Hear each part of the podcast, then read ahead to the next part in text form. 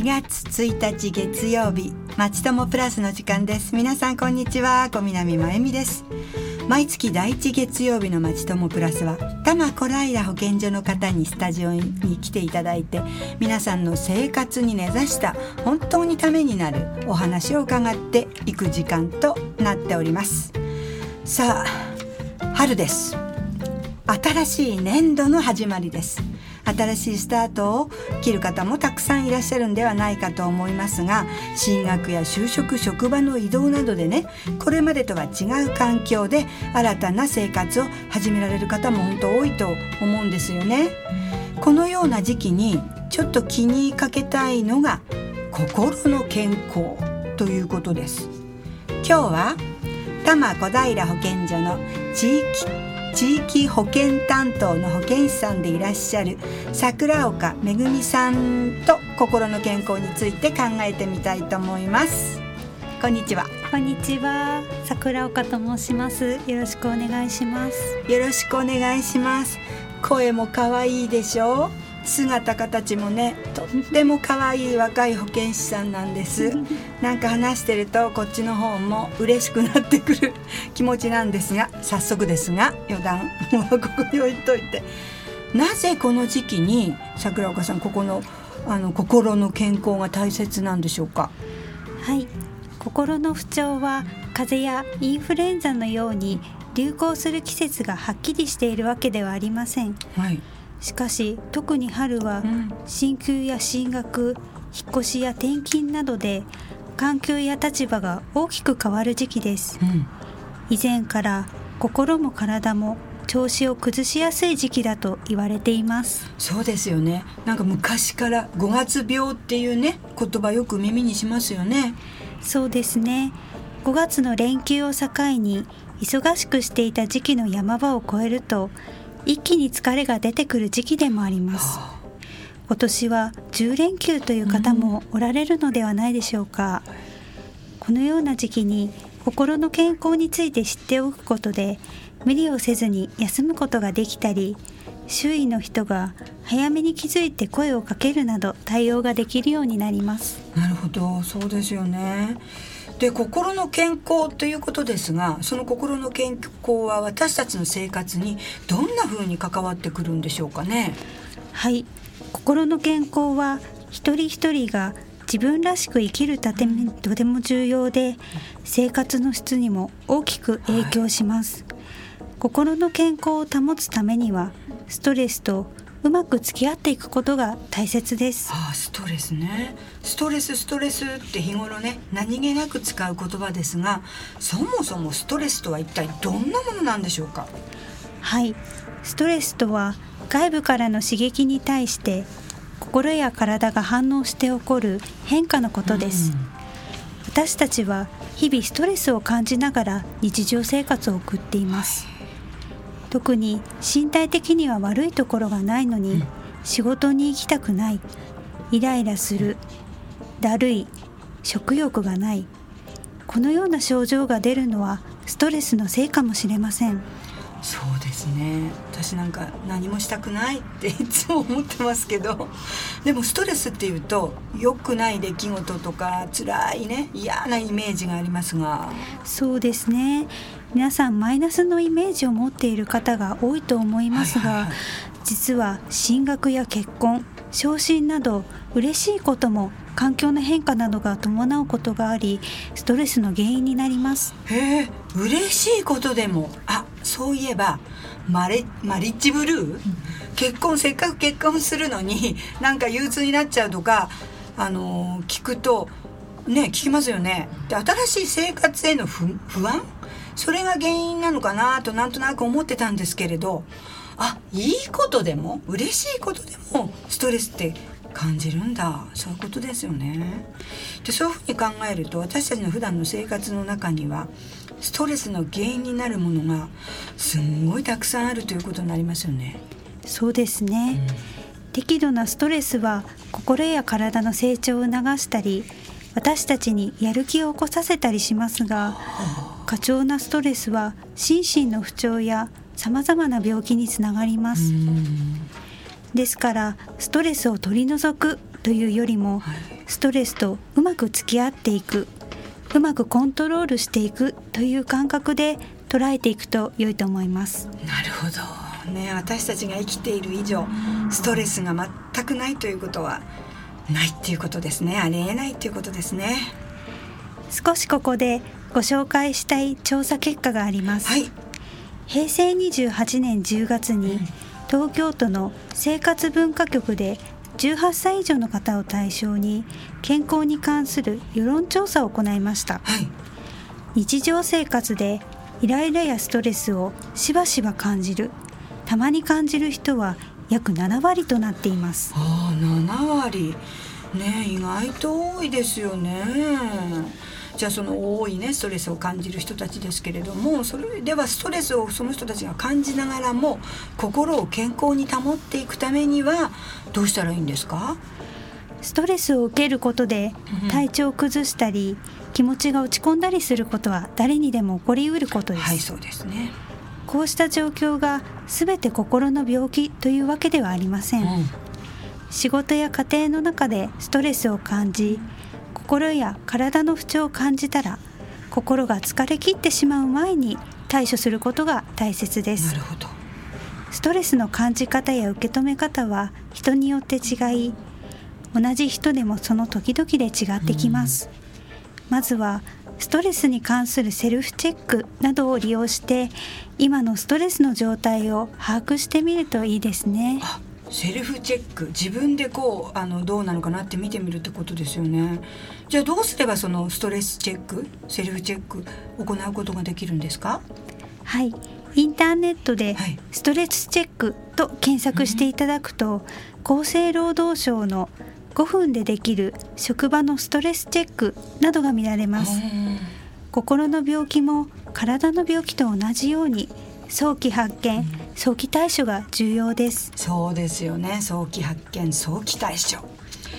じゃあそのストレスチェックっていうものの他に何か早く発見できる方法はありますか？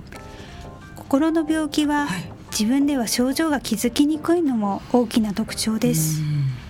例えば食事の量が減った、遅刻や欠席が目立つようになった、ん人付き合いを避けるようになったなど皆さんの周りに変化が見られる人はいませんか？ね、そう言われてみるとねちょっとねいる気もしますよね。私は食欲は減らないですけどね。うん。もし気になる人がいたら「大丈夫？どうかしたの?」と早めに声をかけてみてください。はい。相談を受けた時には話を聞いてあげてくださいあなたの声かけ一つでその人が不調に気づくきっかけになるかもしれません、うん。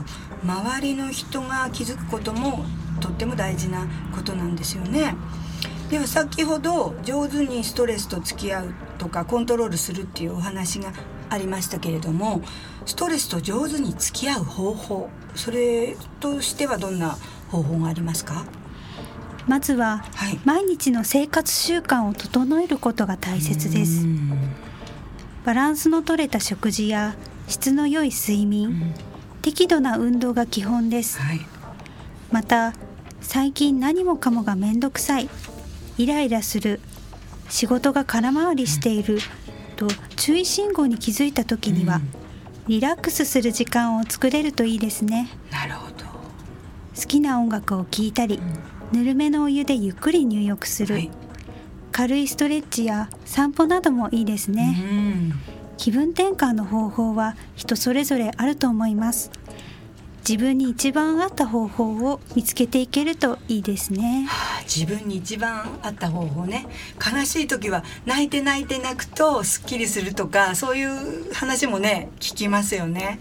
いろいろ自分に合った方法をこう見つけていくことがうまくね生きていくための一つの方法なのかもしれませんね。ではあの後半はリスナーの方から頂いた質問に桜岡さんに答えていただきたいと思うんですけれどもここでちょっと一曲おかけしたいと思います。嵐でドアーズ勇気の奇跡。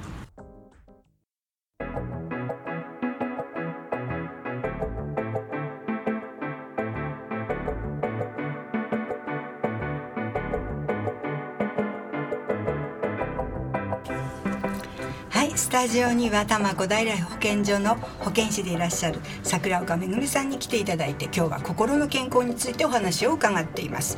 さあ後半はリスナーの方からの質問にちょっと答えていただきたいと思うんですが一つ目の質問ご紹介しますね。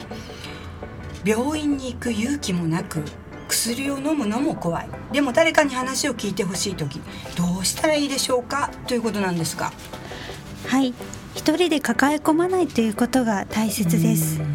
まずは誰かに相談してください。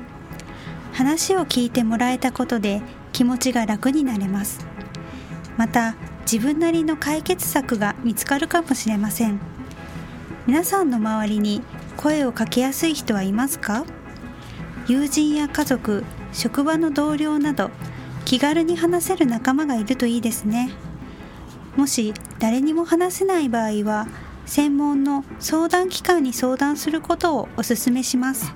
専門の相談機関ってどこに具体的には相談したらいいんでしょうか？はい。相談先は、はい、お住まいの市役所が皆さんにとって一番身近な相談機関かもしれません、はい、市役所にお電話の際は、うん、各市によって相談窓口が異なります、はい、代表電話にかけていただき心の相談をしたいということをお伝えください。また私が所属する多摩小平保健所でも相談を受けしています、公的機関だけでなく民間のカウンセリング機関や電話だけの相談機関もあります。はいなるほどね。あの病院とか見つからなくてもこう身近なところで相談するところがあるっていうことですね。はいわかりました。じゃあ2つ目の質問なんですが職場の同僚が最近2人うつ病になってしまいました。あらこれは困りますね。かわいそうにうつ病になる人は増えてるんですか？身近にいる方がうつ病になってしまったとのことで心配されていることと思います、えー、心配心配？うつ病は心配やストレス過労が続いた時孤独や孤立感が強くなったり、将来の希望が見いだせないと感じたりする誰にでもかかる可能性のある心の病気です、厚生労働省が行った平成26年患者調査によると、うつ病などの気分障害で医療機関を受診している人は約111万人と調査を開始してから最も多くなっています。うわ100万人以上の方がうつ病になってるんですね。じゃあ各職場にうつ病の方がいても全然おかしくないっていうような数字ですよね。じゃあうつ病になりやすい年齢とか性格とかはありますか？子供からお年寄りまで全ての年齢に見られますが、はい、発症する年齢は女性が20歳代と40歳代が多く、うん、男性は50歳代が多いと言われています。性格は真面目で完璧主義責任感が強い性格の人などがなりやすいと言われています。なるほど。完全主義ね。性格真面目な人ね。私ならないよな やっぱりとかってちょっと思う。安心しちゃうんですけども。そういうね真面目な人たちどんなきっかけでうつ病になることが多いんですか？会社や家庭での急な環境の変化などがきっかけで発病し、うん、人生の働き盛りに発病することも多いです、はい、うつ病の発症にはストレスが大きく関係していると言われていて中には嬉しいことや明るい出来事がきっかけとなってうつ病を発症することもあります。え？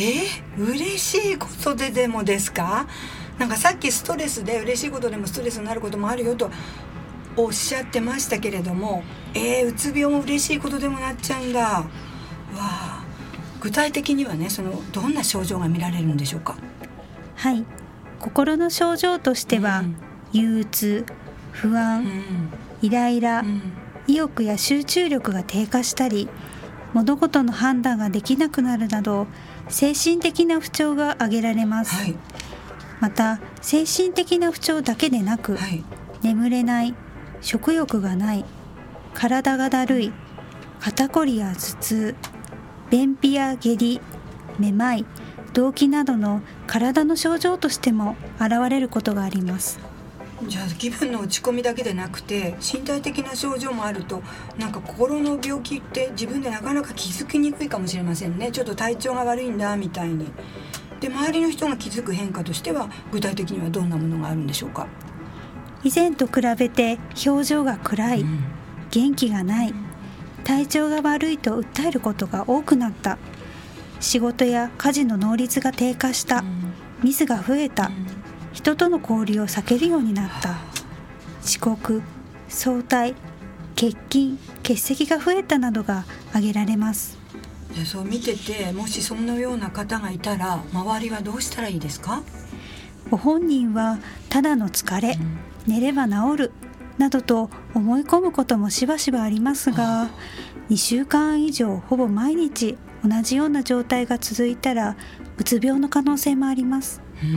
はい、まず周りのご家族や友人、うん、職場の同僚の方が話をよく聞いてあげることはもちろんですが、うん、企業の健康管理室や医療機関お住まいの市役所保健所などへためらわず相談してください早期発見早期治療が大切です、はあ、やっぱり早期発見早期治療が一番大切なんですね。はい。ではそうそんな方がね身近にいらっしゃるなと思った時ご本人に声かけする時の仕方でねなんかこっちが気をつけた方がいいことはありますか？励ますつもりで、はい、頑張ってというのは、うん、かえって負担になることがあるので避けるべきとされています。はい休養や治療を優先し温かく見守りましょう。はいわかりました。参考になります。では3つ目の質問なんですがどこのクリニックに行けばよいのかわからない場合相談をしたら紹介してもらえるんでしょうか？ということなんですが。病院やクリニックを受診したいと思ってもどのようなところにどうやって受診すればよいのか戸惑う方も多いと思います、はい、かかりつけ医がいればまずご相談ください。また保健所では相談内容や症状をお伺いした上でその方の状況に合わせた受診先をお伝えすることもできます。はい。でもかかりつけの病院ってご近所の医院だったりすることがとっても多いと思うんですけん？ですよね。でそこは精神科ではないってもちろん精神科ではないと思うんですけれどもそれでもそのかかりつけの先生に相談していいんですか？はい相談であれば内科などでも大丈夫です。あそうですか。必要によって専門病院などを紹介してもらいます。よかった。ねそれを聞いておくと受診のハードルがなんか下がりますよね。ちょっと楽になると思います。じゃあ保健所ではどのような心の相談に乗ってくれるんですか？眠れない気分の落ち込みが続くといった心の健康相談やお酒やギャンブルなどの依存症の相談思春期や青年期の引きこもりの相談などをお受けしています。困っているご本人からの相談はもちろん。ご家族からの相談も多いです。悩みを抱え込まずにまずはご相談いただければと思います家族からの相談も OK っていうことはねとってもありがたいですよね。相談方法にはどんな方法がありますか？なんかご本人がね外出できないってそういう心の病気になっちゃうと引きこもっちゃうっていう場合も多いと思うんですけれどもあの家庭訪問っていうか家に来ていただくとかいうこともできるんですか？保健所では電話でのご相談のほか保健所に来ていただき直接お会いして相談に乗ります、はい、必要に応じご自宅へ訪問してお話を伺うことも可能です。そうですか、はい、経過が長く電話ではなかなか十分にお話を聞くことが難しい場合もありますので、はい、その場合はお会いしてゆっくり時間をとってお話をお聞きしたりしています。まずはお電話でご相談ください。はい。まずは電話をかけましょうっていうことですがでは保健所の電話番号を教えてくださいますか？はい多摩小平保健所の電話番号は042-450三一一一です。わかりました。ゼロ四二四五ゼロ三一一一。多摩小平保健所にね皆さん不安なことがあったらあの電話してみてください。ではどんな方がその相談に乗ってくれるんですか？はい。保健所にはいろいろな職種の職員がいますが、心の相談は保健師が相談に乗っています、はい、ご相談の内容により必要な場合には専門の医師などが保健所に来る日がありますのでそのような専門医などに相談することも可能です。それは心強いですねさあ今日は心の健康というテーマで不調になった時のサインや対処方法それストレスと上手に付き合う方法などについてお話を伺ってきました。では最後にあの桜岡さんからメッセージをお願いします。はい。これから新年度新生活が始まり気持ちも新たに頑張ろうとしている方もたくさんいらっしゃるかと思います、はい、しかし心の健康を保つためには適度に休憩をとったりリフレッシュすることも必要だと思います、うん、私自身も休日はゆったりと過ごす時間を作ったり音楽を聴いたりと気分転換を図っています、うん、この放送をお聞きの皆さんも決して頑張りすぎずストレスとうまく付き合っていただければと思います。今日お伝えしたことが少しでもお役に立てれば幸いです。はい。皆さんねちょっと不調抱えてらっしゃる方は今日のお話をね役に立てていただければ本当に嬉しいと思います。本日は多摩小平保健所の保健師でいらっしゃる桜岡めぐみさんに心の健康についてお話を伺いました。ありがとうございました。ありがとうございました。その可愛い声でね相談に乗ってもらえると嬉しいな。はい。さてさて来月5月のこの番組ではがん検診について6月は薬物乱用について薬物乱用についてはあの質問ご質問をねお受けしますので FM 西東京の方までお寄せください。さあ新しい4月が始まっております。皆さん心に自分の心になんか気をつけながら見守りながら元気に過ごしていってくださいね。ではまたお会いしましょう。松田聖子の赤いスイートピー聞きながらお別れしたいと思います。では皆さんさようなら。またね。